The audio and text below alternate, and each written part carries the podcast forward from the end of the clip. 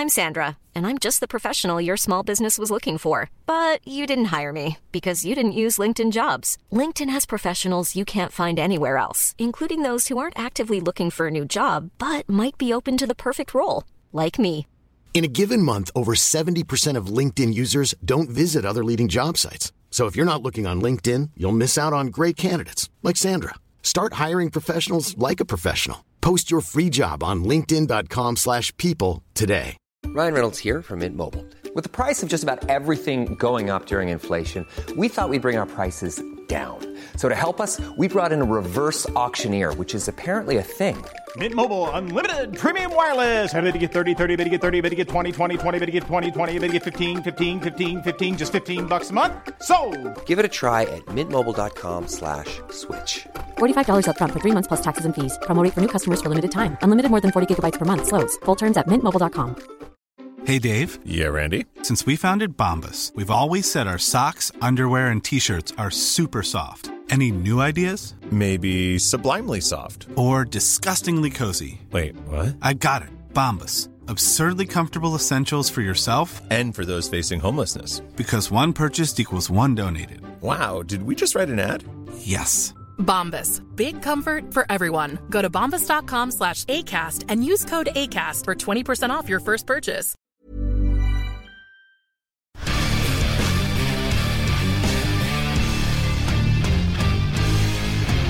Den første havna i ordentlig motbakke i 1993, da han skulle bli Tyskland-proff, men havna fullstendig i kulda fikk vel kun ett innhopp og én start, hvor du ble flekka av til pause. Åssen var det, Mini? Nå, eh, hvor er vi igjen nå? Å ja, når jeg for til Duisburg. Du, jeg må jaggu meg flire, for nå har jeg nettopp vært oppe på Lerkendal, står inne på eh, matta, så ser jeg masse folk med hjelmer og sykler, sikkert en 20 stykker kommer. Og der eh, sier jeg bare kom inn her hvis dere har lyst til å se på stadion. De torde ikke å gå forbi gjerdet. Så viser jeg at de da var tyskere.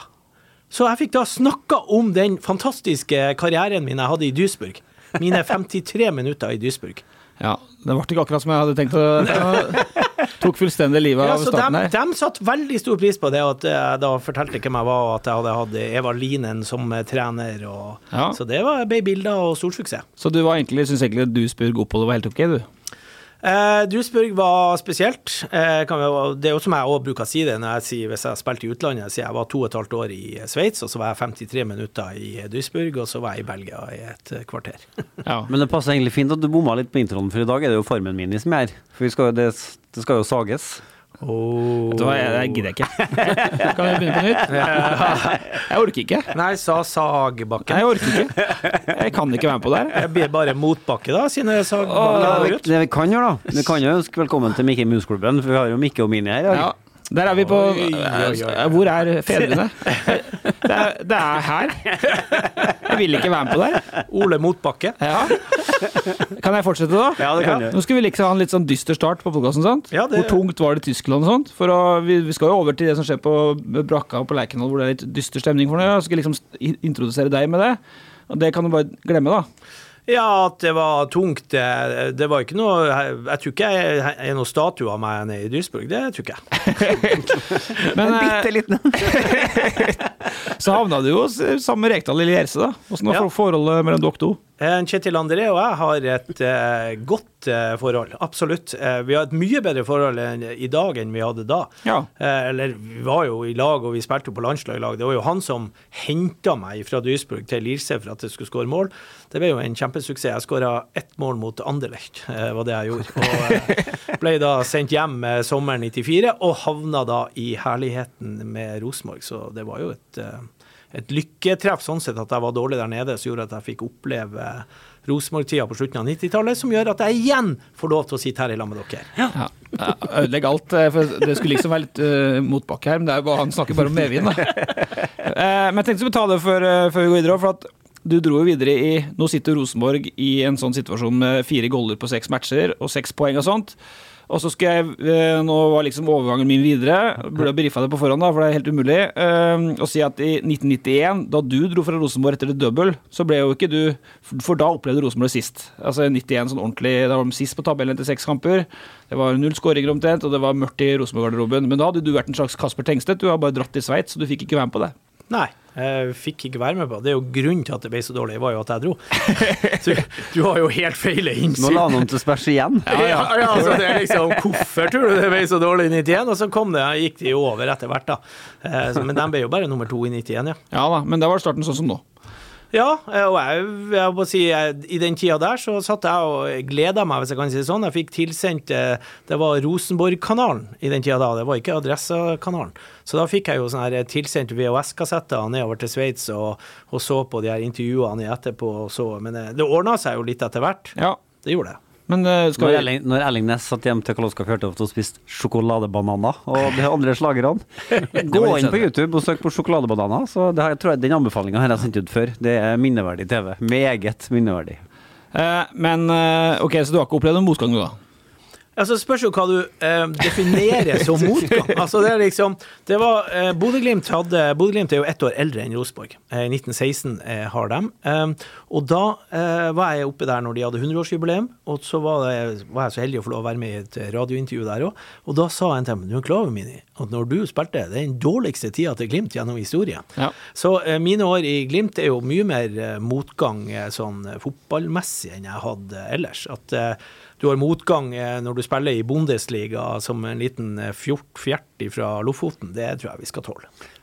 Men er det motgang når det er ingen forventninger? da? Det var ingen som forventa noe av Bodø-Glimt heller, omtrent på den tida. Iallfall ikke sammenligna med Rosenborg. Nei, man røkte jo ned. Strindheim røkte jo opp det året jeg kom opp i, eh, på A-laget til Bodø-Glimt. Men det var ikke noen forventninger, det er helt riktig. Det er jo noe helt annet enn det som er nå. Og det, jeg var jo innom brakka her i dag og satt meg ned i lag med de der som jeg det er jo mine venner, det òg. Folk som jeg har spilt med. og alt sånn, og Uansett hvor forbanna jeg er på dem hver fredag, eller lørdag og søndag, eh, så ønsker man jo, og det er det jeg tror at alle sammen i Trøndelag gjør, man ønsker jo at de skal lykkes. Kjetil Rekdal er jo en fin fyr. Det er jo ikke en fyr som jatter, som kommer med unnskyldninger. Han er direkte. Og så kan du si at du blir kanskje litt lei etter hvert, for det blir nesten helg etter helg, eh, og si at vi kan ikke ha de forventningene vi har. Men det er klart vi har de forventningene. I fjor så ble de jo nummer tre. Altså, Vi kan jo ikke sitte og bare si at ja, nei, det var jo et ungt lag, så vi aksepterer å være nummer sju-åtte. Du kan ikke være nummer sju-åtte hvis du er i Rosenborg. Det er ikke lov. Foregriper To streker under eh, Ja, det ja. siste der. Ja. Tre nesten nå. For nå skal jeg gå videre til Mikke, da. Eh, Jeg aner ikke hvor det her er. Nei, men det er bra. Eh, For det andre, da, han satt jo, apropos kanskje forventninger i Glimt, da, du satt jo i garderobe i Eliteserien i 2019 nå, hvor dere vant én av de 16 siste kampene. Og rykka rett ned. Ja, det var ikke Rosenborg, det var Ranheim, men åssen er følelsen av det? Det kan jo ikke være noe Det kan jo ikke være mer midt på treet, tenker jeg. Det var tungt, det. Eh, vi hadde jo Vi ble nummer sju året før, da, overraska alle, liksom. Og, og det, det gjør noe med deg uansett hva du sier.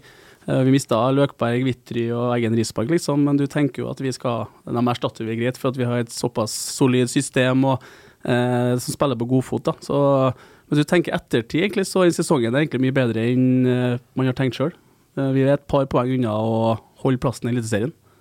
Eh, der og da så var det katastrofesesong, vet du, men ser ettertid så Vi mista så mye viktige spillere, og sånn som vi driver, så er det vanskelig å få inn gode erstattere med en gang. Så eh, den sesongen der er mye bedre enn forventa, men det tenker ikke du der og da. Nei, for at uh, Altså, jeg lar oss to være litt her, Petter. Eh, For uh, selv om Vanvik da fortsatt sliter, og jeg holder på å da kjøre Rovatn etter å rykke ned Mikkel Hemne den gangen som trener, det var ikke så langt unna, så kan ikke det sammenlignes som. Det kan selvsagt ikke sammenlignes med presset den føler på i RBK-garderoben nå. For ja, du var med på mye morsomt uh, i Rosenborg, Mini, men noen år kom dere jo litt seint ut av startblokkene, dere òg. 95 eller 97 og sånt. Åssen press er det de føler på? Så det, um, Jeg satt og snakka litt med en Roar, og så sier han du må huske på Mini, det er bare unggutter, det her. Altså, det er jo nesten et sånn U21-lag der oppe. altså Det er noen få eh, som har vært med ei lita stund. Og det er klart, det presset Jeg tror det er ingen som vet om det presset å spille på Rosenborg før du kommer til det. Altså Hamren, eh, erfaren trener òg. Tenk, hva er det som skjer her? Altså, plutselig er det 50-100 stykker og ser på treninga. Det er journalister si, nesten etter deg hele tida. Alle bryr seg om deg, hva du gjør hele tida. Så det er, et, det er ikke et umenneskelig press, det er et, et stort press. Og de guttene som kommer her, kommer fra små klubber, kommer til en storklubb og ikke presterer. Du har 2000 supportere som piper på deg etter hver kamp. Eh, Ja, det er et press å være der oppe, og det tror jeg ingen klarer å sette seg inn i før du har vært i det. Jeg vet ikke, Du kom aldri dit at du merka på det. Det var bare medvind og du fikk noen få kamper, men Jeg var heldig som fikk lov å være med, så Nei, det, det er jo en sammenheng her, men også det, det, er òg viktig å tenke på den jobben du gjør i forkant når du henter spillere. Det Vi snakker som ungt lag. Forholdsvis unge er de, men det er bare Norge de er unge, de er 22-23 år. Se Barcelona, uten sammenligning for øvrig, bytter igjen på 15. Eh, Nypan, Sverre Nypan han er veldig ung. Men når 22-23 år, som mange guttene der er, så blir det tynt for meg å bruke det som et argument at eh, de er for unge, de takler ikke det her. For det, det er Rosenborg det er snakk om. Og når du har for mange av dem, da, så da er det på en måte synd på dem òg. Hvis du skal liksom bruke det som unnskyldning hver gang, så syns jeg det er rart òg at det byttes. De unge guttene blir bytta til pause hver kamp nå. Hva gjør det med dem da? Eh, så du spiller ikke dem gode heller. Så jeg syns det blir for tynt å bruke i det lange løp da, hver gang at det er et argument for at det går dårlig. Da. Men, eh, men Petter, altså, jeg snakka jo med Erlend Dahl Reitan, en av dem som er i kategorien du sier, han er litt eldre, kanskje 5-26 nå, men som lokal pokal, da. Han jo fra Bodø til Rosenborg for å bli helt her, sant. Det var hans store drøm. eh, Etter kampen på lørdagen, jeg skal ikke si hvordan folk har det, men han var vel rimelig blank i øynene. Også. Det må jo være tøft å stå i der nå? Klart jeg husker når Ellen kom tilbake fra Bodø, så sa han at nå kommer jeg tilbake som en spiller som har oppnådd noen ting, og forventa liksom å bli behandla deretter. og liksom være somebody i troppen, ikke bare en lokal nobody. Eh, han er helt klart en av støttespillerne nå. og han kjenner, det er klart, Trønderne som er vokst opp med Rosenborg, og som husker Mini, og som på en måte vet hva Rosenborg er og hva det betyr for alle som er, på, som er der og hele byen, de kjenner nok hardere på det her enn hvis du spør Agon Sadiki. Han har på en måte ikke skjønt hva Rosenborg handler om ennå. Eh, Så det, det er ikke noe rart at Markus Henriksen kommer ut og er litt sånn rød i Du, det sa jo du, du ble Ja. litt overraska over at han var så prega som han var. Men det var han. Ja, det Ordentlig prega. Ja. Og det samme var Elendal Reitan. André Hansen har vært der kjempelenge og råprega sist. Så det, og det, det er egentlig ikke så rart. Det er egentlig, egentlig bare sånn, akkurat sånn det skal være. Og som egentlig bare understreker hvorfor det er så viktig å ha en kjerne av trøndere på laget òg. For de vet hva dette handler om. Full breeds. De har ekstra eierskap til sant? De, de blør eh, Rosenborg. De blør at eneste de ønsker at Rosenborg skal gjøre det best mulig. Uh, og da, Det betyr det selvfølgelig mye, og det, det er jo tøft å se på dem nå. Det er jo fantastiske ambassadører for klubben. Jeg jobber knallhardt for å få det til hver dag, og så går ikke det sånn som man ønsker. Selvfølgelig er det tungt. Jeg husker sjøl i 2019-sesongen der eh, på høsten der, jeg måtte si ifra til Svein at ta bruk noen andre nå, for jeg, jeg får ikke til. Og det, det er tungt å si, det, men eh, du, du vil bare at uh, du skal lykkes der du er, og i Ranheim òg, så er det samme tankegang der. Det er sammen får du til noe. Og, Uh, og det, det, er ikke, det er ikke lett å komme seg ut av, så, så jeg håper de uh, spiller på det positive nå, at her får vi til. For de er jo ikke det, Ja, det har vært dårlig nå, men det, det er jo ikke et dårlig lag vi ser. Ok, da er vi i gang, og det her er da litt uka for å trekke pusten og, og se litt om hvor Rosenborg står akkurat nå. De har noen fridager, de trener igjen i dag, onsdag. Du sa Mini at du har vært nedpå der og, og loddet stemningen før du kom hit. Vi skal se både litt tilbake og litt videre, og det gjør vi da sammen med adresseekspert Karlsen og eh, sjø, Jeg kan kalle det Rosenborg-kjempe, det er greit det? Kjempe. Legende. Legende er mye kulere. Ja. Hva tenker du, er det innafor? Han kom inn og meldte her sjøl i sted, så Ja. da får han jo stå for det. Nå spør jeg deg, da. Ja, det er klart han er det. Altså, absolutt. Liten tass, men stor legende. Ingen kjempe, men stor legende. Så kunne vi helt sikkert ha spurt Kjetil om å stille opp i dag òg, og en ting han er fantastisk på, så er det å stille opp så han helt sikkert komme. Ja. Men vi, vi snakker med ham på trening i dag, og om veien videre, som du kan lese på adressa.no. Og vi spurte Roar Strand, da, som er i trenerteamet. Du nevnte jo Roar litt i stad, og mm, Mini, men han skal ha en annen podkast akkurat i dag, og dermed passa det ikke. Men uansett, vi har eh, ukas lag. Vi har en gammel Rosenborg-helt på på luringsen. Men altså, folkens, for øyeblikket, da, etter seks serierunder, er Rosenborg nummer tolv på tabellen. Det er seks poeng. De har skåra fire goller og sluppet inn sju. Og vi starter med det her. Hvor mye er det ditt ansvar? Det er jo 100 det. Og da må jeg spørre, altså, Forstår du om du kommer spørsmål om din rolle allerede nå, eller er det for tidlig? eller? Det legger vi ikke borti, det får andre eh, prate om. Eh, Min energi eh, så lenge jeg er ansatt i Rosenborg, er å prøve å hjelpe spillerne å få fart på disse tingene der. Og så får eh, alle andre det jo litt spesielt når eh, du har eksperter fra naboklubben som, eh, som skyter på oss hele tida, som er ansatt der. Det, det, det, kan, det kan jeg reagere på, at de kritiserer hvordan vi spiller osv. Men at en ansatt fra Ranheim hver eneste uke skyter på, på, på Rosenborg som klubb og spillere og trenere, det syns jeg er langt over streken. Men forstår du at det blir spørsmål om din rolle? Ja, selvfølgelig. Det er ikke det det handler om. Null problem med det. Petter, vi kommer til det han sier om Mikke etter hvert. Mikke sitter her også, så den er grei. Men jeg spurte altså Reka uh, om han forstår at hans framtid blir tema nå. Og det forstår han. Selvfølgelig gjør han det. Altså, det her gamet har Rekdal vært så lenge, og det skjønner Kjell Rekdal svært godt. Han har sittet i et mange TV-studio sjøl og vært relativt kritisk til andre fotballtrenere. Så det er det noen som vet hvordan det henger sammen, så er det han. Og det har han jo sagt helt siden første dagen han kom hit. Eh, og så har jo måten han har snakka på endra seg litt. Vet du husker jo, Vi har snakka om det flere ganger. Den første pressekonferansen han hadde, han sa han ikke kall det her et prosjekt. Det har ikke jeg tida til. Vi må være gode fra dag én. Vi må Altså, han har ikke tida, rett og slett. Han har dårlig tid. Han starta med å ha dårlig tid, det har han fortsatt. Og når det går sånn som det går nå, så skjønner en selvsagt at det stilles spørsmålstegn rundt Men er vi inne i en skjebnetid for Rekdal allerede, eller er det prematurt? Hvordan Nei. tolker du mekanismene? Det, det snakka vi vel så vidt om sist òg. Altså at mai måned kunne bli en helt spesielt jævlig måned for Rosenborg. For nå var det Vålerenga, som vi var litt spent på på forhånd, og det viste seg å slå til. Så er det Bodø-Glimt borte, og så er det hjemme mot Haugesund. 16. mai. 16. mai er ikke noe enkel dato for Rosenborg historisk sett, og Haugesund er heller ikke så veldig enkelt. Og så er det Brann borte. Så er vi ferdig med mai. Det har vært en liten runde om Trygg Lade og NM i mellomtida. Det er klart Hvis pila skal fortsette å peke den veien den gjør akkurat nå, så er det mulig at Kjetil Rekdal står på andre sida av mikrofonen om ikke så rålenge. Ja, altså Kjøper du argumentasjon, eller er det prematurt å snakke om Kjetil Rekdals uh, framtid som Rosenborg-trener? Det første så er det helt uh, ufarlig å diskutere. Uh, man må bare ikke gjemme seg, man må heller stå opp og svare så godt man kan uh, på det. Og Kjetil svarer jo, det er jo ikke hans jobb å vurdere det, men det skal styret gjøre. Jeg er jo generelt sett imot eh, trenersparkinga, og spesielt er jeg imot når man sparker at det bare er treneren som går, og at resten av apparatet blir der. Så la oss si Hvis han Kjetil skulle ha gått nå, så føler man at eh, OK, Geir Frigård må også være med, for de er liksom som et team. Skal Roar bli igjen da? Skal eh, fysisk trener altså Har ikke de en stemme når de sitter og diskuterer der? Altså, jeg mener, hele pakken er, det er en hel pakke som har kommet, og det er kanskje mer vanlig ute i Europa. Nå snakker jeg med han godeste Kristiansund-treneren, står helt stilt her. Mikkelsen. Mikkelsen, ja. Og så sa jeg jeg er så glad for at Kristiansund ikke sparka deg når det gikk sånn tungt i fjor og alt sånn her. Jeg syns det er helt strålende, for du har levert i så mange år, og klubben har levert. Mini, det er én grunn til at de ikke sparka meg, og det var det at de hadde ikke penger. Men det, men det du spurte meg om, som jeg egentlig ikke svarte på, det var mekanismene. sant? Ja. For nå har jeg dekket Rosenborg siden uh, 99. uh, og det er ikke mitt mandat å synes noen ting om de skal sparke trener eller ikke. Så det, det, men en ren observasjon og en vurdering av hvordan det er nå. Etter Nils Arne Eggen så har ingen Rosenborg-trener overlevd fra det punktet omtrent der Kjetil Rekdal står nå. Nei. Alle sammen har fått sparken. Og så er det en stor X-faktor her, da. For siden sist så er nesten hele styret bytta ut. Det er ny styreleder.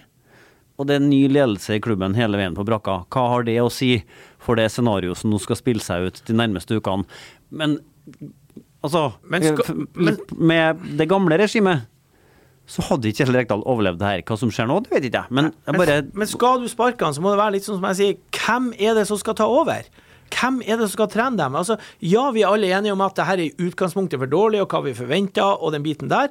Og da må vi gå inn altså Når de sparka Kåre en gang i tida? Det, var, det var ikke utvikling, og de andre har vel måttet ha gått på resultater. Men hva, hvem er det som skal komme inn og gjøre det her? Du må ikke prøve å sparke ham før du sier at her har vi et bedre alternativ. Men er det For nå er det spørsmålet skal jeg ta, og det er ganske hardt. Men eh, er, det, er du fortsatt på det å være tålmodig, eller er du der nå at eh, det er på tide å bytte trener? Ja eller nei? Nei, det er ikke et ja eller Eller du vil gjerne ha ja eller nei, men det er ikke et ja eller nei-spørsmål. Men jeg kan svare deg det at for første gang så satt jeg òg på lørdagen og lurte på Faen, Kjetil. Eh, skal du virkelig ikke få det til? Altså, Da var tankene mine begynt.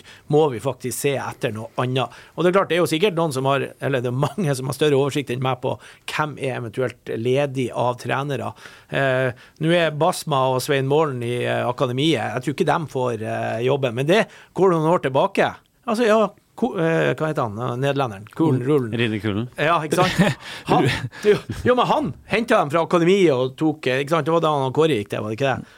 Så det skjer ikke den gangen her. Det føler jeg meg ganske Nei, men ja nei. Bør de skifte nå, eller bør de vente? Når du sier nå, så sier jeg nei. Ja. Ser du? Jeg har ikke trua på at det skal bli så mye bedre, dessverre. Eh, det man fikk til i fjor, det var egentlig maksing av det de kunne få til. eh, etter det som har vært eh, tidligere også. Det, det sitter jo i det her. Det er ikke sånn at det er snudd over natta. Eh, men i år så er, blir du nummer tre i fjor, så er målet at du, blir, du nærmer gullet. og Det har de uttalt sjøl. Det er ikke vi som har sittet og lagt ambisjonene for dem. Har de sagt sjøl at eh, vi har en stall nå eh, som er, vi skal bli topp seks, så hadde vi bedømt dem deretter. De budsjetterer med andreplass. De eh, sier at de skal jakte gullet. Eh, nå er de altfor langt unna, så eh, Og det er ikke bare det, det er lite gjenkjennbart. Uh, det skjer ute på banen nå. Det er ikke noe utvikling i spillet. Jeg forventer mer plan på hvordan du skal styre kamper, både med og uten ball. Eh, og det, det er dessverre ikke til stede. Det, det er et system som er tukta på å forsvare seg, eh, lite risiko, og ta kontringene, egentlig. Så det, det Jeg har ikke noe trua på at det blir bra. Men når jeg snakker med dem der oppe, og ser intervjuer med Kjetil og Frigård og alt sånn, og ser klipp fra treningene og alt sånn, så hører jeg jo ting som jeg vil høre. Der de liksom snakker om det å gå fremover. Tørre å ta risikoen. Sør, spille gjennom ledd. Utfordre, få to mot én. Alt det her er jo riktig. Og så er det som du sier, Mikke. Og så ser jeg på TV på kampen. Nei, det skjer ikke. Og så spør jeg dem der oppe. Dere sier jo alt det rette. Hvorfor gjør de det ikke? Altså, hvorfor Når du har sagt du må tørre å utfordre og spille utvendig, og du må sørge for å være rettvendt. Nei, de gjør ikke. Altså, hvorfor hører ikke spillerne etter? Klarer de jo, det skal sies òg, kvaliteten på dem er jo litt lavere enn det jeg forventa av en Rosenborg-spiller. Altså, Nå snakker vi om sånne tekniske ting som mottak og vurderinger og sånn, som jeg mener burde ha vært mye høyere. Og det er liksom litt vanskelig for han Kjetil å, å gjøre noe med. Men jeg skjønner ikke hvis alt det de sier, i mine øyne, er riktig, men det skjer ikke ute på banen. Da må du jo spørre deg, hvorfor hører de ikke etter deg?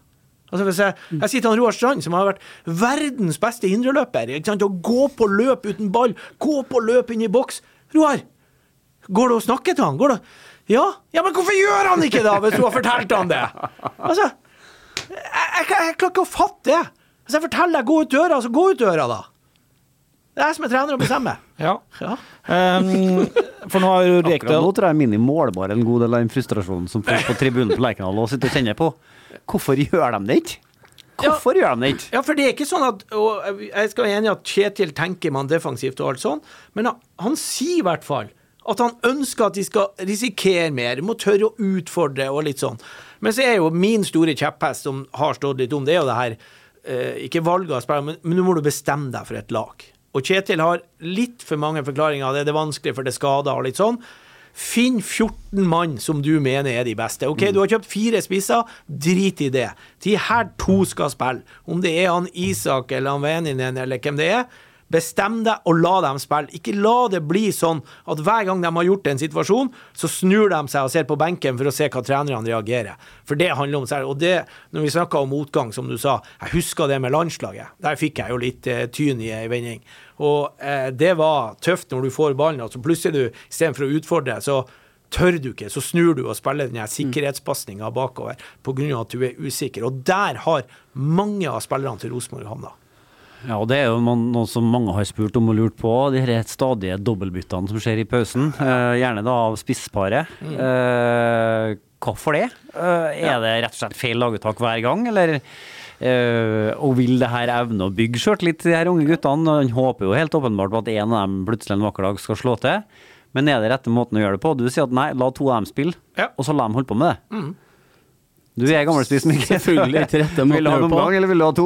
Ja, om du er spiss, uansett hvor du spiller hen, så det å ha en tryggheten at her spiller jeg, selvfølgelig må du leve, bla, bla. Men jeg, jeg Men så kommer Markus ut etterpå og sier at vi er toppidrettsutøvere, vi må tåle denne konkurransen.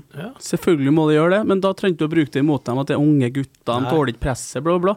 Legg bort det, da, så er det greit. Det er fair. I Rosenborg er alltid kamp om plassene. Ja. Men hvis du som spiss vet at ok, nå er 40 minutter, det er 0-0, jeg har ikke skåra. Du vet at Da du blir bitt av. ja. Da er du ferdig. Du er ferdig. Du, det er ikke noe utvikling i det. Og så kan du si ja, at de bør ta han, men det, det er jo unge gutter tydeligvis, som må få tid. Nå har jo Rekdal sagt i en del intervjuer på tampen her, inn mot uh, denne podkasten, at han ja, kanskje han må begynne å snevre litt inn på laguttaket da, og gå litt mer hardere for en elver og sånn. Det er jo noe som du ønsker å høre, da. Men det sa han jo før eh, seriestarten, Ja, at de to det. siste kampene, nå skal vi sette elveren. Men det har jo vært, og som du sier, altså du bytta la oss si to til tre mann nesten foran hver kamp. Og så kommer det nesten minst to bytter i pausen, eller sånn, eh, før det har gått 60 minutter. Og det er ikke selvtillitsbringende. Du må stå på det valget du har gjort fra minutt nummer null og en periode utover. Det mener jeg, det er min klare formening i forhold til den eh, si, den erfaringa jeg har fra min tid som spiller, og det jeg har sett opp gjennom tida når jeg har fulgt med fotball. Finn deg et lag, finn deg en, en linje der eh, åtte-ni av de her spillerne skal starte, i hvert fall hver gang. Og de skal spille hele kampen, Ja. med mindre de blir skada. Ja, riktig. Ja. Det er litt av et program å styre der. Eh, Nå har jo da Rekdal, Frigård og Strand da styrt Rosenborg siden januar 2022. Korte trekk, tøff første vinter, middels start. Så hadde de hadde vel sju poeng på tilsvarende tid i fjor, etter seks matcher. Fikk de jo litt sving på sakene på høsten, i hvert fall hjemme. 69 goller totalt, 12 hjemmeseier og tredjeplass. Og da mm, er jo kjernen nå i dag på det her med Lerkendal stadion, kolon, artig angrep, et sted for artig angrepsvilje. Her Nei. spilles Her spilles Korrekt. artig angrepsspill i fotball, og utover i matchen så forsvant 'her spilles'. Så sto Ja. det bare 'artig angrepsspill i fotball'. Og så etterpå så kom til og med ropa vi vinner, eller ropene 'vi vinner Obos', sant? sånn litt sånn sarkasmisk. Men Det er litt artig, ja. Ja. Eh, det er det ene. Og så har vi i media begynt å stille spørsmålene. sant? Og det er jo bakgrunnen nå til at, eh, at det er litt kok. Altså resultatene, for all del. Men det er litt mer for å forklare, for Mikke sa det litt i stad. Hvorfor er vi så kritiske? For målsettinga ligger jo der, og det er det vi måler dem på. sant? Andreplass på budsjett, alt i Europa, og ikke minst det her med artig angrepsspill i fotball. Det står i postulatene. Ja, så er vi ikke nødvendigvis Det er forskjell på Det her har jeg jo sagt mange ganger Det er forskjell på å være negativ og være kritisk. For kritisk betyr egentlig bare å holde Rosenborg opp mot det de sjøl har lovt, og det de sjøl har sagt at de skal gjøre. Og det er jo alt i Europa som betyr topp tre, sant. Det, det er det det er. Når de da er nummer ni, så er det grunn til å stille spørsmål rundt hvorfor er det sånn som det er. Tolv. Tolv, ja. Det, er, det er å være kritisk. Og så ville det vært, vært negativ å si at alt er ræva. Ja, men Er det ikke det vi er i ferd med å sitte og si, eller skal, jeg skal prøve å snu på det etter hvert? noe? Jeg skal prøve å si, Du kan ta det med en gang, da, når du spilte meg opp. For hva er det som er bra? Vi snur på det. Hva fungerte under Rekdal? Vi snakka om at den er veldig åpen og tilgjengelig. Eh, Tydeligvis et veldig godt renommé inne på brakka. Veldig åpen og tilgjengelig, akkurat likedan der som han er i media. Han er seg sjøl, han svarer på spørsmål og stiller alltid opp. Sant? Det, er, det har funka veldig bra. Vi, det, det må han få stor honnør for, sant, eh, Petros også. Ja. Og så har han jo blitt eh, siden sjøl bedre med noen ting som Lerkendal-publikummet ikke er så opptatt av, da. Defensiv trygghet. Det snakker jo Kjetil Rekdal sjøl mye om når han skal fortelle om hva som har blitt bedre. Ja, men spør dere nå. Hva har, blitt- hva har vært bra? Det er mye som har vært bra. Eh, høsten og utover i fjor var knallbra.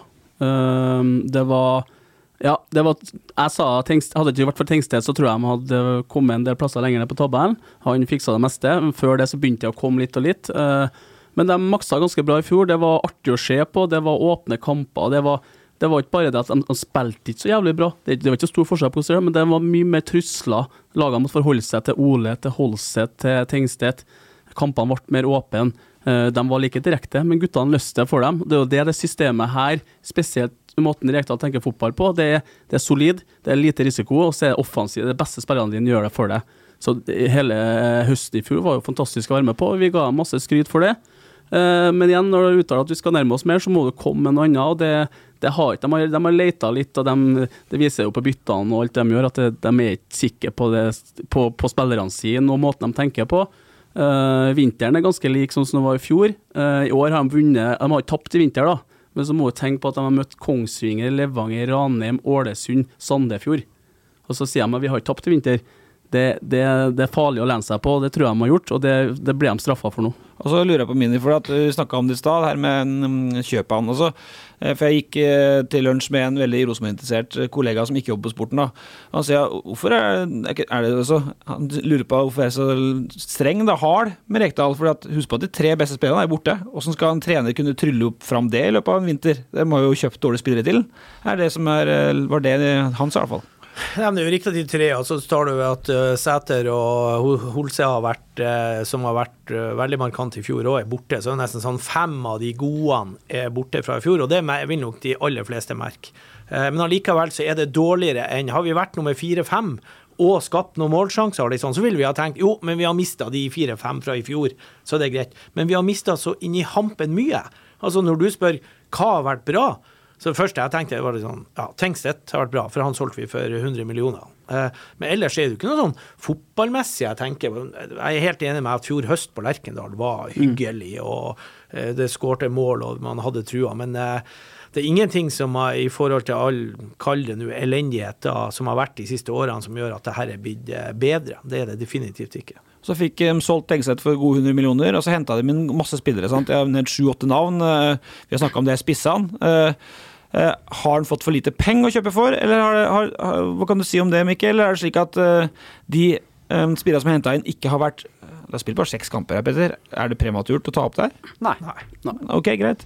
Eh, de spillerne som er henta inn, om det ikke er godt nok. Og da i tilfelle, da må jo Doshino inn her eh, og vise ansikt og, og ta litt ansvar for, for slik det er, da. Ja, og det er jo det jeg kanskje reagerer litt på, at det er Kjetil Rekdal som står i bresjen for alt der. Hvor er de rundt den på sport òg, som, som er med i avgjørelsene i hverdagen? Eh, Kjetil Rekdal skal få all honnør, for han stiller opp, han er ærlig, og han er, han er direkte og, og ser folk i øynene. Det, det skal han ha. Uh, man har bomma på i rekrutteringa vår, det er ikke noe tvil om det. Uh, Men så tror jeg også Kjetil Rekdal og Frigård, guttene på sport, og det blir straffa over dårlig klubbdrift over tid. da. For de 100 millionene skal egentlig gå rett på sporten. Det går rett i sluket. Så, men samtidig, du må treffe, og det har ikke de gjort. De, de skal finne nye Tengstedt. Jeg tror det den holdninga. Vi skal finne den nye, noe som kan bli.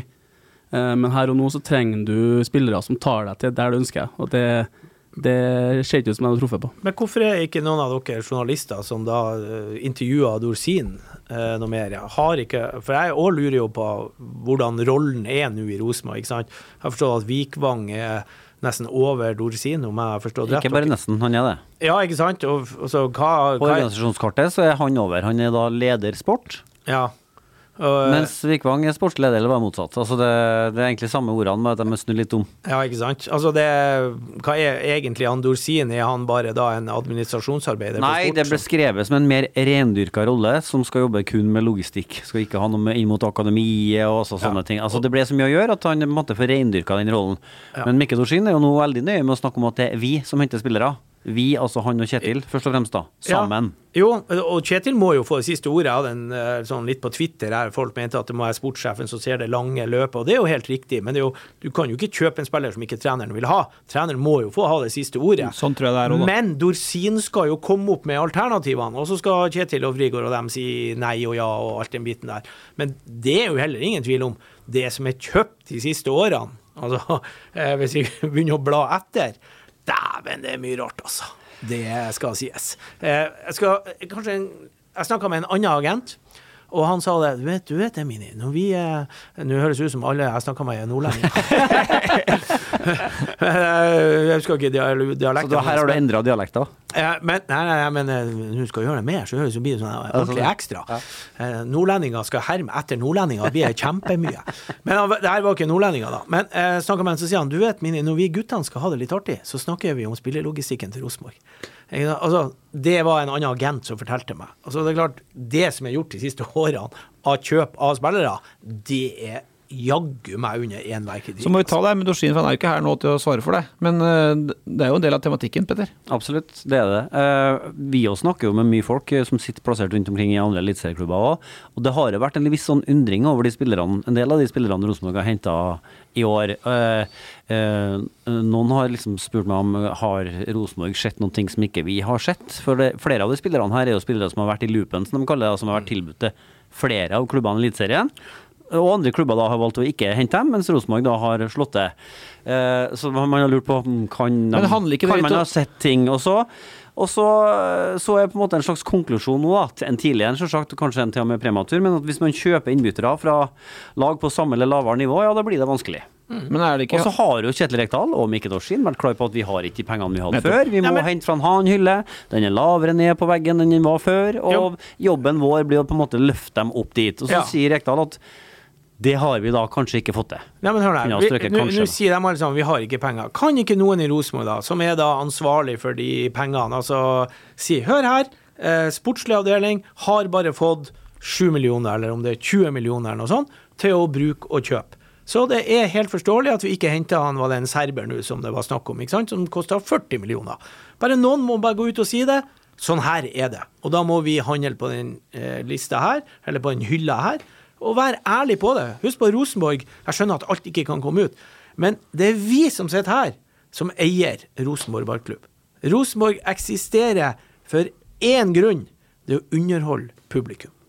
Men eh, hvis de har for lite penger til å hente spillere, da, så går det jo fortsatt an å stille spørsmål ved noen av dem de faktisk har henta. Hvorfor måtte man hente Agon Sadiku på avgangsvinduets aller siste dag? Ja, ja, det er jeg jo helt enig med. Det skal ikke henge ut noe, men det er jo som jeg sa før vi kom inn, fire av de her angrepsspillerne jeg har jo ennå til gode å se en god aksjon som gjør sånn Ja, ah, men der er mulig. Jeg er faktisk litt på at han Isak eh, kan bli eh, Jeg syns han blir litt bortdømt i en del eh, situasjoner ja. av eh, dommerne.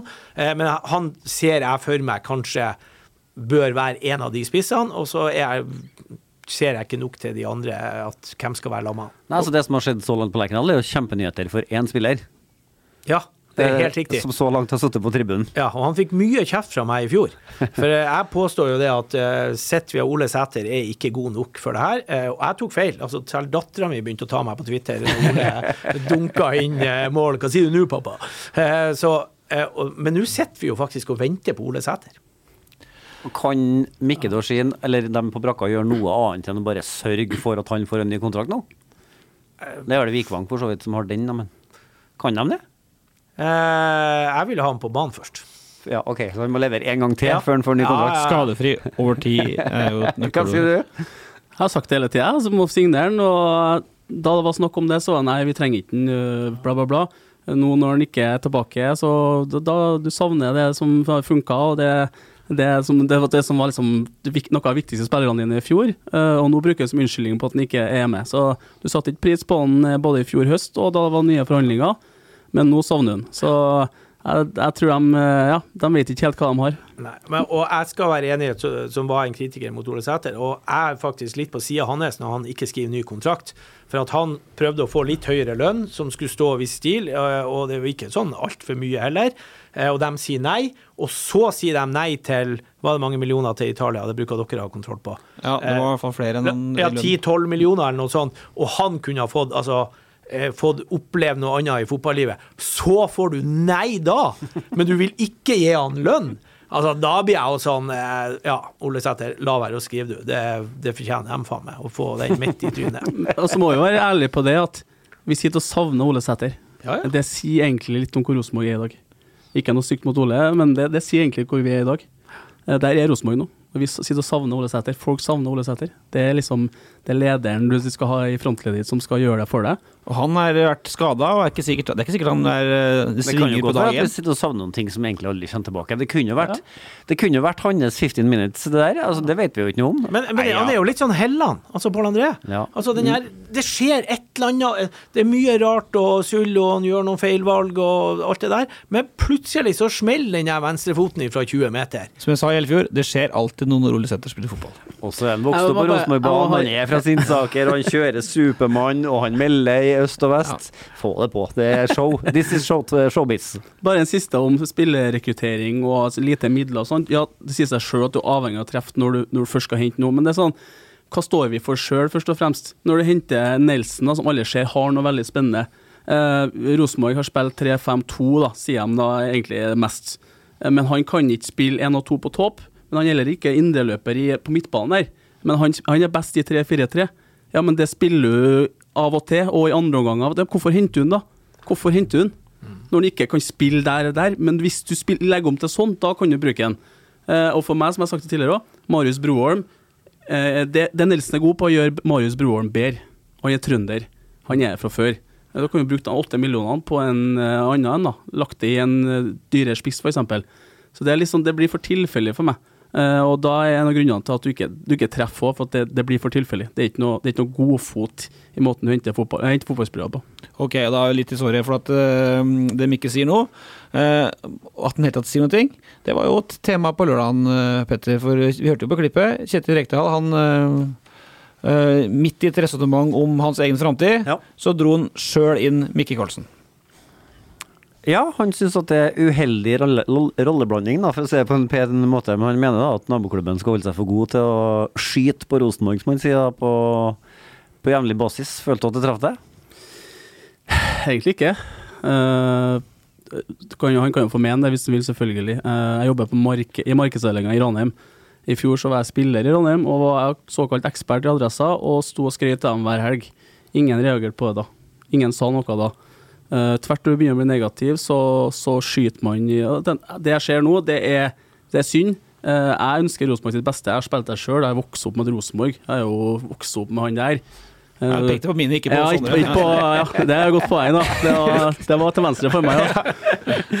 Men, men, men jeg elsker jo Rosenborg, jeg har alltid gjort det. Og jeg står jo ikke for negativ for å være negativ. Og jeg, og jeg, skyter, jeg har aldri skutt på noen spillere, aldri skutt på Kjetil Rekdal. Jeg syns utgangspunktet, utgangspunktet hans er at han er utgangspunktet ikke en Rosenborg-trener. Han er en forsvarstrener. Kjetil Knutsen sier det på det kaller dokumentaren på TV 2. Han er en angrepstrener. Rosenborg skal ha en angrepstrener. Og Det er ikke Kjetil Rekdal og Frigard skyld at de er her. Det, det, det skal ikke ta ham på. Det de har gjort nå, og det de gjør, de ønsker bare at Rosenborg skal, skal være best mulig. Eh, Så jeg har ikke noe imot dem. Men jeg, jeg, jeg, jeg sier det jeg ser og mener, og det er det jeg er ansatt for òg. Hva tenker du om det, Minni, at, eh, at Rekdal drar inn andre Det, jeg, jeg hørte jo først her nå i sted, så eh, jeg syns jo det er litt stusslig. For at eh, du kan godt få lov å ta ikke, men da må du ta ham på fotballfaglige ting. Altså at han jobber i Ranheim 20% come on. Altså det, hvis ikke vi tåler det, så begynner fokuset å bli litt feil. Og det overrasker meg at Kjetil blir sur for at du har ei 20 %-stilling i Ranheim. Ja, 20, bare sånn 50, ja. 50. Ok, vi er Ja, da går det. Da går det. Uansett, ja, drit i prosenten. Det var jeg som sa 20, så Ja, men 50. Ja, ikke sant? Men uansett, jo, altså, det må vi tåle. Altså, ja, OK, hvis du står og vaser skit, Ja, eh, og sånn, så eh, kan vi begynne å diskutere det. Men eh, ja, hvor du jobber henne til vanlig, det har ikke noe med Nå fotball sier jo faktisk Rekdal den saken som vi laga, eller som Nettavisen laga på det der eh, Altså, han er jo langt på vei enig med mye av den kritikken du kommer med. Så han er jo enig i sak, men så er det da ugreit at uh, han har et arbeidsforhold i Ranheim. For meg blir Han har blitt ekspert på flytt fokus, da. Det har han gjort hele veien og Det, det må være noe sånt. For han, som jeg sier i saken nå, han er ekspert for, under landskampene på VGTV. Det er ikke så mange måneder siden han, han krangler med en, eh, Ståle Solbakken om det ene og andre, og prøver å snakke inn Markus Henriksen. For meg er det enda verre det enn å ha ei stilling på markedet i Ranheim. Så jeg syns det er tynt. så Jeg håper i hvert fall at det er for at han skal flytte fokus. Ok, vi, Vi får ta oss og arrangere en eh, sånn Vi kan leie inn en sånn gjørmebrytering, sånn. Og så kan vi sende Rekdal og Mikkel Gjørme- Så får vi gjort opp litt skikkelig. Da blir Kjetil sjanseløs. går ikke. Ok, vi skal mm, etter hvert her nå Tida går, men vi skal se litt på det enda større bildet før vi går til ukas lag. Men mm, helt først så er det på tide å børste støvet av en ny eh, RBK-helt. Petter, eh, trykk på knappen. Ja da, hvor er de? Ja da, ja da, hvor er de nå? Hvor er de nå? Han debuterte 11.9.2004 mot Vålerenga, og fikk sin siste kamp på Lerkendal mot Odd 16. mai 2006. Det ble 58 offisielle kamper og 24 mål for Rosenborg. Torstein Helstad, hvor er du hen nå, og hva holder du på med?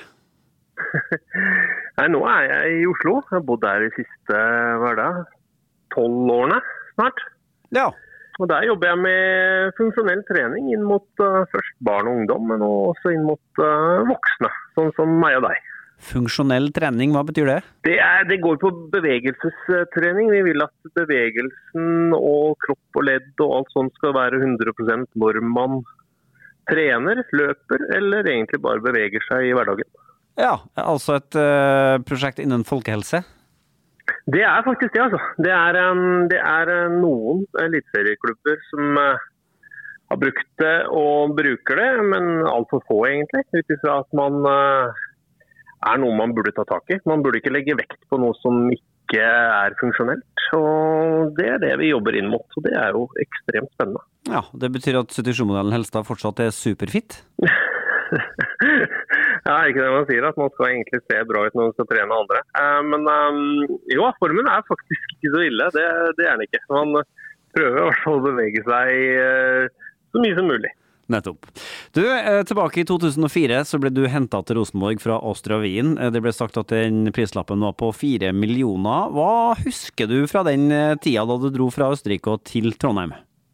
Nei, Det var vel sånn last minute. Det var vel rett før deadline uh, gikk ut, egentlig. Um, var vel gjennom et uh, nytt trenerskifte i Østerrike. Eh, ble en del etter at Joakim Løv eh, reiste, så ble det en del eh, ikke si uro, men eh, litt flytting av spillere, et par nye trenere. og Da kom Rosenborg på banen, og da var det jo kjempeinteressant. og når de kom på banen og flyttet hjem igjen etter to fine år i Østerrike. Så rådførte meg litt med, Sigurd Rushfeldt, som jeg spilte der nede. Han, eh, hadde ingenting negativt å si, så da ble det en tur til Trondheim. Ja. Hva husker du av den aller første kontakten med Rosenborg, da? Nei, det, det, det gikk ganske kjapt. Det gjorde faktisk det, altså. Det var vel min eh, agent Stig Lillejordet som ringte og sa at Rosenborg eh, ville hente deg, og det synes jeg var interessant. Og så gikk det egentlig ganske kjapt, for det var ganske slutten av eh, overgangsvinduet. Så det var eh, egentlig en sånn kjapp deal på rett før eh, tiden gikk ut. eh, Og at man egentlig bare sa ja ganske kjapt. Så ble du toppskårer i Rosenborg med 13 mål i en litt traurig 2005-sesong, skal vi si det sånn. Og så, så ble det egentlig sånn at um, du klarte ikke helt å etablere deg på laget. Iallfall ikke på den plassen du helst ville ha spilt på, for der var Frode Johnsen. Ja, det var. Jeg, jeg visste jo at, eh, at konkurransen var beinhard. Eh, Det visste jeg. Og så var det vel sånn at eh, hvis i Rosenborg eh, hadde vel også sett at jeg har eh, spilt en del kan, i hvert fall på, på landslag og yngreslandslag. Det var vel litt sånn at det var derfor Rune Bratseth skulle ha meg med til den sånn litt sånn prøvespill før Rosenborg slo ut Milan borte. Og det var vel mer som kant. Så mm, det ble litt den rollen, og så kom jo Steffen etter hvert også. så Konkurransen var jo beinhard, men det, det var jo litt sånn man måtte forvente også av Rosenborg på den tiden. I 2006, eller før den sesongen, så var det snakk om at du skulle bli midtspiss og dyrkes der. og Så fikk du et tretthetsbrudd i foten, og så kom Iversen, som du sa, ja, og Yusuf Kone kom også inn. og så, Ja. så ble du kantspiller igjen, og så ble du skada igjen, og så ble det til slutt en, eh, en exit fra Rosenborg. Ja, var litt sånn eh, traurig med et brudd i tåa. Eh, egentlig en tå som man nesten ikke bruker, og som var ekstremt vanskelig å finne. Vi brukte lang tid på å finne ut hvor, det bruddet var. Så Det er jo litt traurig når man i utgangspunktet var i godt slag eh, gjennom oppkjøringen og den biten der. Så kom man seg tilbake, og da var jo konkurransen enda tøffere. Det er jo sånn, sånn det var. Uh, var egentlig klar til å ta den, og så kom det en kjempesmell på leddbåndene på innsida av kneet. og Da hadde jeg ikke noe annet valg enn å legge meg under kniven ganske kjapt. Og Da ble jo den bakken ganske bratt etter hvert. Eh, Men sånn er det. Det er en del av fotballen, så det må man liksom være klar over mentalt. Det får man bare tåle. Ja, og så ble det Brann, da, for omtrent det samme Altså, du ble solgt hit for omtrent det samme som du ble henta for til Rosenborg. Vi orker ikke Ja. snakke så mye om Brann, men du fortsatte å spille fotball i ganske mange år etter at du dro fra Lerkendal. Altså, du holdt på med det til du ble gammel gubbe, du, omtrent? Ja da, vi, vi, eh, det kom seg etter skaden. Eh, må jo si bra, bra operert da, på Rosenborg-klinikken. Det var en, en fin jobb. for eh, Når jeg først kom tilbake, så var, eh, og har det kneet vært ja, eksepsjonelt stabilt ut ifra den, den skaden jeg hadde eh, på det leddbåndet. Så det, man må jo all ros der. Eh, og Da fikk man så en del år etter det som var, var gøy. Ja, når la du definitivt opp, da? Spiller du fortsatt fotball, kanskje? Nei, definitivt. Ja, det var vel litt sånn på eh, hobbybasis med noen gamle Rosenborg-spillere helt fram til i fjor. Det var vel eh, da man liksom la skoene skoa ordentlig på hylla. Så da blir det mer å følge opp eh, guttene sine på fotballen. Nettopp. Kommer det nye talenter fra familien Helstad? ja, de er i hvert fall ekstremt eh, ivrig og ekstremt eh, fokusert. eh, så jeg lurer jo litt på hvor de har det fra. Men eh, de er veldig glad i fotball, begge to. Eh, og den ene lukter eh, mål som bare det. Så det kanskje. Skal aldri si aldri. Nettopp. Du har vært i Trondheim og kjent på presset som er rundt Rosenborg og i Rosenborg. Er du bitte litt glad for at du i mai 2023 ikke er Rosenborg-spiller? Nei, Jeg stortrivdes som Rosenborg-spiller. jeg. Hadde det kjempebra. Selv om det var, som du sa, 2005 var en eh, sesong der man også fikk føle litt på at eh, ikke alt gikk på skinner. Så mm, Nei, det, men, men så skal man føle litt press også, da. Det er jo forventningene rundt som skaper at uh, det som gjør det så gøy å spille fotball. Så akkurat uh, per dags dato så har det sikkert vært bedre dager å være Rosenborg-spiller, men så det snur, snur fort, da. Så det kan snu allerede i helga. Ja da. Hvor er de? Ja da, ja da. Hvor er de nå? Hvor er de nå? Ja, han var med på gull i 04 Helstad, og så var det den der forferdelige forferdelige, forferdelige, det gikk noe bra til slutt, da, 05-sesongen som holdt på å gå helt gærent. Da var vi og besøkte Løvam, husker du det? Her kan du Rosenborg spille neste år, ja. Jeg lå de til nedrykk noen sesonger, noen runder før slutt der, så kom Høgmo inn, og så fikk han rydda opp helt mot slutten. Men det var Champions League. Men fra Men han sier jo det kan snu allerede til helga. Kan det, mener jeg? Nei. Mot Glimt? Ja. Nei, 3-0. Glimt. Ja. Kan det snu allerede til helga, Mikke? Nope. Ja. Altså? Ok. Gjør du ikke det og jobber lettere for meg? Vi skal ta opp ett tema til før vi Jeg tror kanskje det kan snu, ja. Ja. Jeg husker du ikke hvordan det bodde i i fjor? Lå lavt kontra. To drusere fra Børkeie. Smakk trua inn i gruppa igjen. Ja da. Men det er det som er, altså hvis eh, Glimt nei, Glimt kommer jo til å ha ballen mest, det skjønner vi alle sammen. Det får du ikke noe odds på. Eh, Rosenborg kommer til å ligge tilbake, men er de gode nok nå til å ta den der Du får jo noen overganger der du vinner ballen, der eh, Patrick slår en feilpasning, eller hva det er for noe. Hvem av Rosenborg-spillerne blir med fremover nå, da? Er det 1-2? Da, da klarer de ikke å gjøre noe ut av det. Altså, de må tørre å få det inn i hodet at hvis du plutselig vinner ballen, Ole, så må ikke jeg bli sånn ah, OK, da får jeg puste litt her som midtbanespiller, jeg venter litt. Da må jo jeg gå på løp, sånn at du har en mulighet til å Altså, det må være fire-fem stykker, og det tror ikke jeg ligger i hodet til dem. Apropos odds, eh, Norsk Shipping tror jeg har 8,2 på Rosenborg-seier, så Nå eh, var jeg i Tromsø her eh, i forrige uke, jeg har en nevø i Tromsø, så sier han faen, onkel Mini, skal vi ikke spille på Rosenborg? Spilte hjemme mot Brann da. Så jeg, er det noe som feiler deg, eller? ja, vi er også med handikap. Eh, og jeg bare, du er jo gal. Men for all del, så vi satt 300 kroner hver på Rosenborg med handikap. Nei, ble 0-2. Ok, eh, men fra, fra Helstad til Hansen, hør på det. Du virker litt rådvill. Ja, men det har jo vært i fem år, da. Så det er jo er, altså, Vi har har jo prøvd forskjellige ting. Vi har jo vi har prøvd 4-3, vi har prøvd 4-4-2, vi har prøvd 3-5-2. altså Noen snakker om strukturer, da. Eh, Vi har prøvd 100 forskjellige spillere. Eh, Jeg syns for så vidt eh, et eller annet intervju jeg kommer her som, som Mikke sier med at de laget som vant eh, gull i 15, da, det var jo mange spillere som kom i 12 og 13. Så det, det, det viser jo litt, og det ser jo Bodø eh, holder vel på rykken i 18 og er først i, i 20 at de virkelig får fart på ting. da. Så det, viser, det beviser jo på en måte at eh, det tar tid. Brannlaget har spilt sammen i tre år, selvfølgelig på et nivå under. Men så skjønner jeg at det er drita kjedelig å prate om tid, da, for det er ingen som har tid i, i norsk fotball, i hvert fall ikke Rosenborg.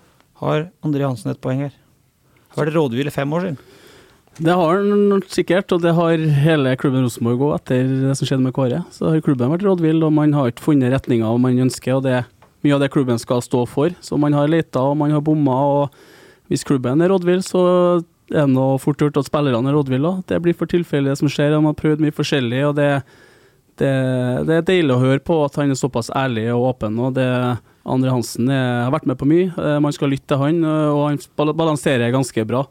Han sier det som er bra, og det som kan bli bra, og så sier han det er utfordringene sånn som det er. Jeg synes ikke mange av dem som har blitt intervjua under kamper, sånn, de har truffet helt på ståsted. Det er litt type Reitan er litt het mot Vålerenga, men vi har vært klart best i første omgang, sier han liksom. Det, Han var ganske eh, to the point etter kampen. da. ja, det er bra, det er veldig bra. Det het, men det er liksom, du, du må treffe òg, der du er nå, her og nå, for å, for å utvikle deg. Og det Ander Hansen er Han har peiling.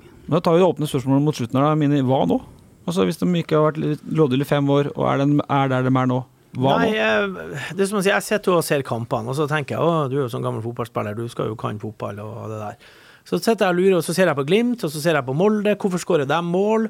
Eh, Jeg klarer ikke å finne helt den der soleklare, bortsett fra som jeg kanskje syns at Rosenborg spiller, spillerne er litt feige, altså at de ikke tør å ta den sjansen. Det blir mer sånn der Oi, nå må jeg holde igjen bak i tilfelle hvis han mister ballen, sånn at vi ikke får mål imot. Istedenfor den tankegangen Oi, nå må jeg være med fremover, for her har vi mulighet til å skåre mål. Og det går litt på hodet, eh, som trenerne eh, må gjøre noe med hodet til spillerne. Men eh, jeg klarer heller ikke å se eh, at det skal plutselig begynne å vinne fotballkamper og den biten der, sånn som det har vært spilt nå. Det, det klarer jeg ikke. Men da, hva da? Altså Hvis vi ikke vet, Hva tror du? Altså hvis, eh, Kan Rekdal og Frigård og Roarsson snu det nå? Kan de det? De kan vel det? Ja, de kan det. Håper jo det. Selvfølgelig håper man det. Eh, men jeg vet ikke. Hadde du ikke kommet lenger nå, så, så tror jeg jeg skal mye til for å endre såpass. Ja, du er i en, ja, en dal nå som du ikke kommer deg ut av. Så det er sånn som Mini sier, det er Molde, du ser Bodø, du ser Brann. Det, er gjenkjennbart. Det er system som er det Du får fram godfoten i spillerne og laget. Eh, og da, da går det på skinner. Det er lett å se hva de øver på. Eh, du kan si liksom de tar lite risiko Rosenborg i kontring, men det er fordi at det, det er for lite gjenkjennbart. De vet ikke hva de skal gjøre.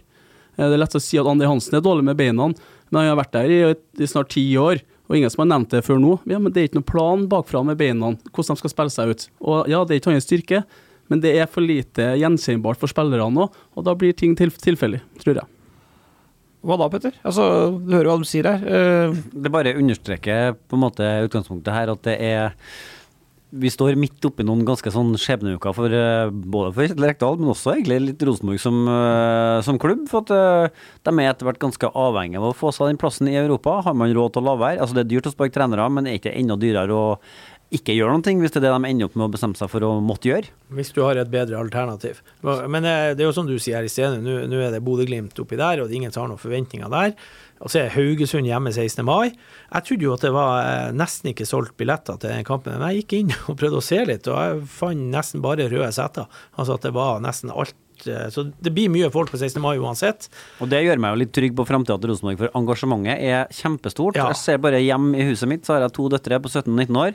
De har stått på hodet i flere uker for å få tak i seg billett til 16. mai, og var dødsfornøyd begge to når de klarte det. Klarer ikke, Det fa er- klarer ikke faren å ordne det, som har jobba med Rosenborg i 25 år. Man prøver jo å unngå å blande seg, sant. Men ungene må klare seg sjøl etter hvert. Og det gjorde jeg, for da er det ekte, sant. Når de gjør det sjøl og ektefølt. Det er sidespor, kjenner jeg. Nei, jeg pusha ikke billetter, de ordna seg sjøl. Jo, men det, det viser også, som Sant. du sier, selv om det er familien, så viser det engasjementet i det trønderske folket. det. Folket har veldig lyst til at Rosenborg skal lykkes, altså, og er si, til en viss grad tålmodig. Og Husk er det mange tilskuere nå mot uh, Vålerenga? Det ligget rundt 14 000-15 Ja, 000 hele det er 14 000-15 000. Altså, det er ingen andre som er i nærheten. Nei. Nå begynner det å være noen sånne utsolgte kamper, men nå er det 16. mai til Viking og Brann og sånn. Men ellers så er vi fortsatt det mest populære laget, og det laget som folk i Norge bryr seg mest om. Så ja, så må jeg si, selv om det ikke ruller og flyter på banen, så det måten medieavdelinga gjør nå, det de gjør nå, det er det beste i Norge, spør du meg. Ja. Uh, og det, det, det å åpne guttene er med innsiden og sånn òg. Du må få masse skryt for det, for det gjør til at interessen blir større òg. I tillegg må du nevne Kjernen, som jeg har skikkelig siste årene, da, som er helt eh, vilt nivå på.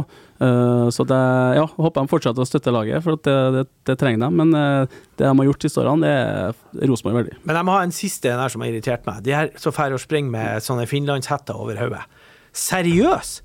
Kan ikke vi nekte dem inngang på Lerkendal? Hvis du ser en jævel står oppå Øvre Øst med hett Altså, supporterklubben Kjernen burde jo bare si hei. Av med den, eller ut. Det er som om du kom hjem til meg og setter deg ved middagsbordet mitt. Hvis du har sittet med caps der, det er ut eller av. Ja, men jeg må være enig i at folk drar rundt her og springer med de finlandshettene. Nei, sa dæven. Ok. Eh, eh, Men ikke er greit, det. Ja, det har vært eh, mye skriveri om det her i siste, så det Mini har, har sine tilhengere her, eh, absolutt. Eh, Men helt slutt, du det skulle egentlig, egentlig skulle snakke litt om Glimt. Det gjør vi ikke, for nå handler alt om Rosenborg i Trondheim. Det handler ikke om Glimt, det handler ikke om kampen storebror lillebror og sånt. Du hørte du skulle snakke litt på TV 2 om akkurat det her. Ja. Men nå er det en Rosenborg-podkast.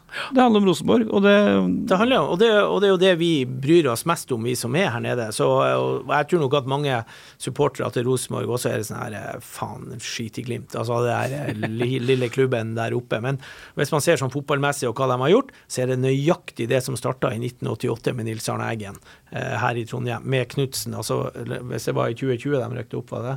Og Knutsen kom jo litt før da. De starta jo faktisk på et lavere nivå enn det han Nils Arne fikk. Men Knutsen, skråstrek Nils Arne, Glimt, RBK, starten der, er helt lik. Så vi kan være at vi opplever altså Bodø-Glimt nøyaktig sånn som Rosenborg har holdt på de siste 40 årene nesten. Eh, det, det var en tung, det var en tung vi, jeg tror vi sier eh, Mini han hater ett ord. Sånn. Så Mini, var utrolig koselig at du kom på besøk. Eh, Det er ikke det, vet du, for det er koselig hver gang. Skal ikke ha ukas sak? Jo, men skal, gutta skal få gå hjem. Eh, vi skal ta det bare jeg og du bilateralt. Okay. Mikke, vi snakkes eh, ved neste Ivers-sending. Du stiller, du. Og vi, jeg og du, Petter, vi skal gnu ukas lag. Ukas lag. Jeg kom jo på at det ville vært en generaltabbe å sende ut Mikke. Han har jo kontroll på breddefotballen. Jeg trodde ikke han hadde tida, men han har gode, gode tider, tydeligvis. Gode dager. 50 etter du, da ja, Ja, det stemmer det. etter lunsj. Men jeg trodde det var 20 da dra tida, men så rykka opp på 50 der. Da.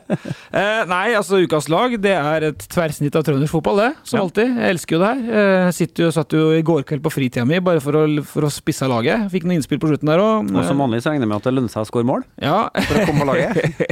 så jeg, måtte gjøre noen tøffe vrakinger òg, bl.a. i sjette divisjonskapet mellom Skjolten 2, hvor en kollega spiller. Halvtime med strekk, da kommer du ikke ukas. Kjører du av fem bak, eller? Jeg kjører 3-5-2. Eh, ja, ja, jeg, jeg, det, Han varierer litt. Det skal sies noen ganger 4-3-3. Om det ikke funker optimalt på Lerkendal, så er det jo en oppe i Nord-Trøndelag som får det til å svinge av 3-5-2. Og det, er- det, skal, det skal vi snakke om. En keeper, det er Daniel Nikolai Østborg Johansen. Har du noe på han? Nei. Varden Meråker, eneste laget som så langt har stoppet vinne da, fra å vinne i femte divisjon. Eh, ordspillet der, sant? Vinner slo Vanvikan. Ja, alle slår Vanvikan. Hei, hei. Eh, ung lokal pokal i Vardengolden der. Værer vi ny storhetstid for Perris tidligere lag Varden Meråker. femtedivisjon. Eh, Var det et spørsmål det siste, eller var det bare Nei, det var, liksom, det var et retorisk spørsmål. Ja, akkurat. Eh, Stoppetrioen er Jeg da tror svaret er nei, egentlig. Ja. En av dem har du i hvert fall du har hørt om, eh, alle tre kanskje, men en av dem kjenner du i hvert fall godt. Det er Håvard Lorentzen på Levang. Eh, er altså, når du snakka om Per Werner i 3-5-2-en hans, sant? det funker som bare det. Imponerende. Nå har de fem poengs klaring ned allerede, Mikke. Ja, jeg var faktisk Jeg skulle levere bil på Verdal, så får jeg innom Per Werner og Jo Sondre. Jeg satt og analyserte Kvikkhallen, og det Ja. funka tydeligvis. Så det de får til, er veldig bra. Så det er solid, og ja. Det er et maskinlag. Hørte jeg nå at du skrøt på deg litt av æren for at det gikk bra mot Ja, jeg var med, jeg var med på Du hadde noe innspill? Var det innspill der? Ja, ja. Nei, men i, bare sånn før vi går videre. eh, folk snakker om formasjon. Vi blir beskyldt for å være sånn formasjonsfriker. Her er det en som får det ordentlig til å svinge i 3-5-2. Eh, så det handler ikke forbaska mye om formasjon, det handler mer om åssen du utfører det. Ja, måten du tenker fotball på. Så se, se på Molde, se på ja, Tromsø får det til. Det er, har du offensiv plan med Eller vil du angripe, så er det samme hvilken formasjon du spiller. Ja, Nå ser vi egentlig ikke noe på Molde, da. Nei, og ikke på Tromsø heller. Men eh, de to Så har det med seg eh, Lorentzen er kaptein på Levang, som vant 1-0 over Kvikkhallen og leder andre div. Han har med seg en fjerdedivisjonsstopper som heter Isak Lundseng Moen. Rørvik. God start i fjerdedivisjon på en vanskelig arena å komme til. Rørvik først ut tar det et år å kjøre dit. Har du spilt bortekamp mot Rørvik? Gjør det at det er vanskeligere å spille der? Ja, du, gruer, Ja, ja. du blir bilsjuk, ja. du gruer deg. eh, Du begynner å spise godteri på vei Ja, ja, oppover, ja. sant? Husker jeg, jeg spil- spilte Hødd, da var gressbanen her, så satte jeg på bussen, så visste du at du hadde tapt. Ja. Det er det. Lang reise, tung reise, tung bane. Og eh, fin mentalitet på Karlsen. Eh, men eh, Jeg spilte på sånt, så jeg vant jo. ja, du vant. Eh, 5-1 over Lanke og Lundseng Moen. eh, Eller Lundeng Moen, tror jeg han heter. Jeg må skrive feil på det. Han var eh, meget bra. Og Petter, han skåra. Stemmer det. Eh, Sigrid Blokk-Hansen er den tredje i Beck-trioen. Eh, Ukas lag i første divisjon på Blokk-Hansen eh, er det NTB som har det, tror jeg. Og da er jeg inne her òg. Eh, bra baki der eh, i seieren over Fortuna Ålesund. Kilemnus vi skrøt masse av dem i fjor høst. Alt på å rykke opp i toppserien. Litt mer hverdagen i år, men en viktig seier eh, der. Har med seg to Det er med noen fra Kiel Hemnes damelag hver gang. Nei, nei, nå har det vært ro Du må følge med. Det har vært rolig nå, for det har blitt dårlig, sant? Det er tilfellet, nei. Du er, du er blodfan av Kiel Hemnes damer, du. Ja, ja. Og herrer. Og Tynset. Og Byåsen. Vent og se. Og så har vi Jeg vet ikke om du er kanskje litt eldre, men Sara Supellen er jo inne på laget. Høyrebekk på Røa. Slo jaggu Brann 2-1. Dønn fast på bekken hos Røa der. Opprinnelig Nardo. Men Sander, Sandor, broren, er han Spilt med han, ja. Du spilte med han, ja? Galing, det. Han var bra, han òg? Ja, solid som bare det. Så jeg spilte vel kanskje jeg var høyest jeg spilte ved andre divisjon, men han hadde vært en bra klemback, klemstopper i, i rette laget i Obos-ligaen. Ja, han, øh, Sander var på Rosenborg-underlaget, og Sara ble da best i familien. Har med seg på venstre vingbekk, og da er vi i sjette divisjon. Sindre, nei, Sondre Løv Ovesen. Eh, artig for Sondre Løv Ovesen å være med og spille for Leinstrand og banke Klæbu. Han er jo Klæbygg. Han kommer Ja, men- fra Klæbu og banker Klæbu 5-3 i sjette divisjon, avdeling Grøt nedi der. Men finnes det wingbacker i sjette divisjon? Orker jeg å springe så mye? Jeg vet ikke om Sondre er wingback. Eh, Jeg satte den på laget for at det passer bra inn på Men han fortjente å være der. Eh, 5-3-seier for eh, Leinstrand over Klæbu og Leinstrand. Leinstrand-fotballen det svinger nå ned på Klett der. Flirer. Eh, Tre på Det her midtbanen. syns Ole er kjempeartig. Ja. Eh, Indreløper Brede Føysa, han har hørt om? Jeg har hørt om. Ja, Jeg har sett mye. Fire goller mot Orkla. Ikke så halvgærent det. Nei, faen, veldig bra spiller. Veldig spennende spiller. Var vel i Rosenborg-systemet og har kanskje ikke fått det helt til, men eh, starta bra i Bjossen og er veldig frisk spiller. da. Det er veldig artig å se på. Så han har et bra potensial som kan nå, kan nå et stykke, han. Det er noen som måtte jo ta turen tilbake, sant? sånn som Mikkel som måtte sjøl, og så kan bounce back up in the divisions. Yes, yes. Uh, og det er føysa en uh, Likkjelnes er på stø kurs. Det er Spørsmål om storcellene kommer hjem til sommeren, da, Petter. Til Byåsen? Det var ikke det jeg lurte på, nei. Eh, sentral, Sigurd Tømmerås, Trønderlyn. Etter fire strake smeller i tredjedivisjon som nyopprykka Dass og satt den da mot sterke Rana på hjemmebane. Skåra mål Tømmerås. eh, Trønderlyn vant 3-2. Har med seg eh, Mathilde Dahl Sørø på siste innløperen. Jeg lar meg kjøpe, jeg. Sånne utleiere melder seg til Saga her og sier de fortjener å være på ukas lag. Etter fem strake seier i tredjedivisjon, så får de selvfølgelig svar. Kaptein, målskårer, fem seire på tredjedivisjon. Topper skiten. Er det Brukeland som trener dem, tror jeg? Det er en gammel eh, Ringrev. Det er en gammel ringrev. Det er en gammel fotballhelt i Trøndelag. Nardo og litt forskjellig. Nardo, ja. Han laga bra med liv nede på Nissekollen, så det var ikke artig å møte han. Hvis det er han Birkeland, Ja, så er Rune de er jo flere eh, brødre, i hvert fall, så kanskje like gal hele gjengen. Kanskje hele Birkeland-klanen som trener uh, utleierne. Fem strake. Og så har vi to i front, og den ene bør du ha hørt om, den andre har du også hørt om. Bendik By Ranhjem, eneste av toppspilleren, altså i tillegg til Supellen, som er toppspiller inne på det her laget, hvis du da Lorentzen, med all respekt. To goalerter mot Åsane. Helt Kåre torsak å se på. Bendik var kald.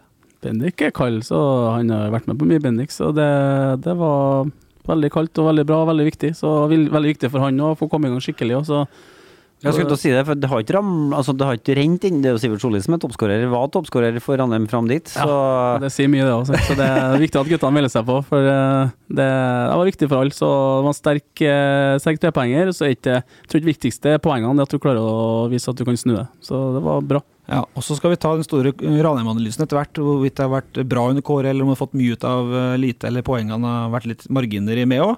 Men det tar vi ikke nå. Men de leder serien, Ja, og det kan ingen ta fra dem. Nei, eh, men når vi snakker om Bendik By, kan jeg bare legge inn en liten setning om at jeg er jo litt spent på hvem har de bak de treene på topp. Altså, de er, de ser litt, de er gode på topp. Det var jo min favoritt Bo Penny fra Men de er litt, samtidig litt tynne på topp, sånn at hvis Bendik By eller eh, Gunnes eller Solli blir skada, da Rykker Bo Penny fra Kongsvinger inn. Han ville vel helst ikke bli kalt verken Bo eller Penny, da, men det er vel Simon. det går mest i der. Marklund. Ok. Verken Bo eller Penny. Eh, Sistemann. Ja, det, det er som. Michael Frank Torsin og alt det der. Um, spissen til slutt er Tynsding. Knut Kleppe Vangen. Hørte om han du, Mikke? Selvfølgelig. Selvfølgelig. To goller eh, mot Ørland borte. En av få klubber som tar med seg tre poeng fra når de er besøker Halvøya. sant? Uh, Tynset er under rollen og leder fjerdedivisjon sammen med Antony. Fem strake seire, åtte golder på um, og Vågen. Brorsan er i blink, så Tynset er mer enn elgen på Odd Grenland. Ok. Ok, din eneste kommentar? Ja. Ja. Tynset. Nei, bra lag, det. Kjempe. I fjerdedivisjon, ja. Ja, Nå snakker jeg ikke om Tynset, snakker jeg om ukas lag. Ja, Ukas lag var veldig bra. Veldig bra. Fin miks. Fin miks. Håper ikke de havner i en femmer bak, da, så jeg håper de forsvarer seg i tre. og sånt. Ja ja, de forsvarer seg tre. Står høyt. Ja, står høyt, ja. Mann. Kjempehøyt. Man, man. Den er grei, vi gir oss der. Takk, Mikke, for at du ikke dro hjem. Men bare ble værende, så snakkes vi neste uke.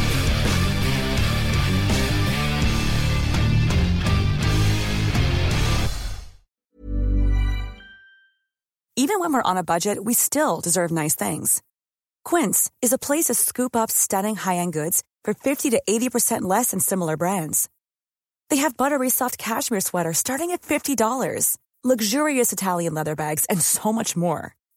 Plus, Quince only works with factories that use safe, ethical, and responsible manufacturing. Get the high-end goods you'll love without the high price tag with Quince. Go to quince.com slash style for free shipping and 365 day returns.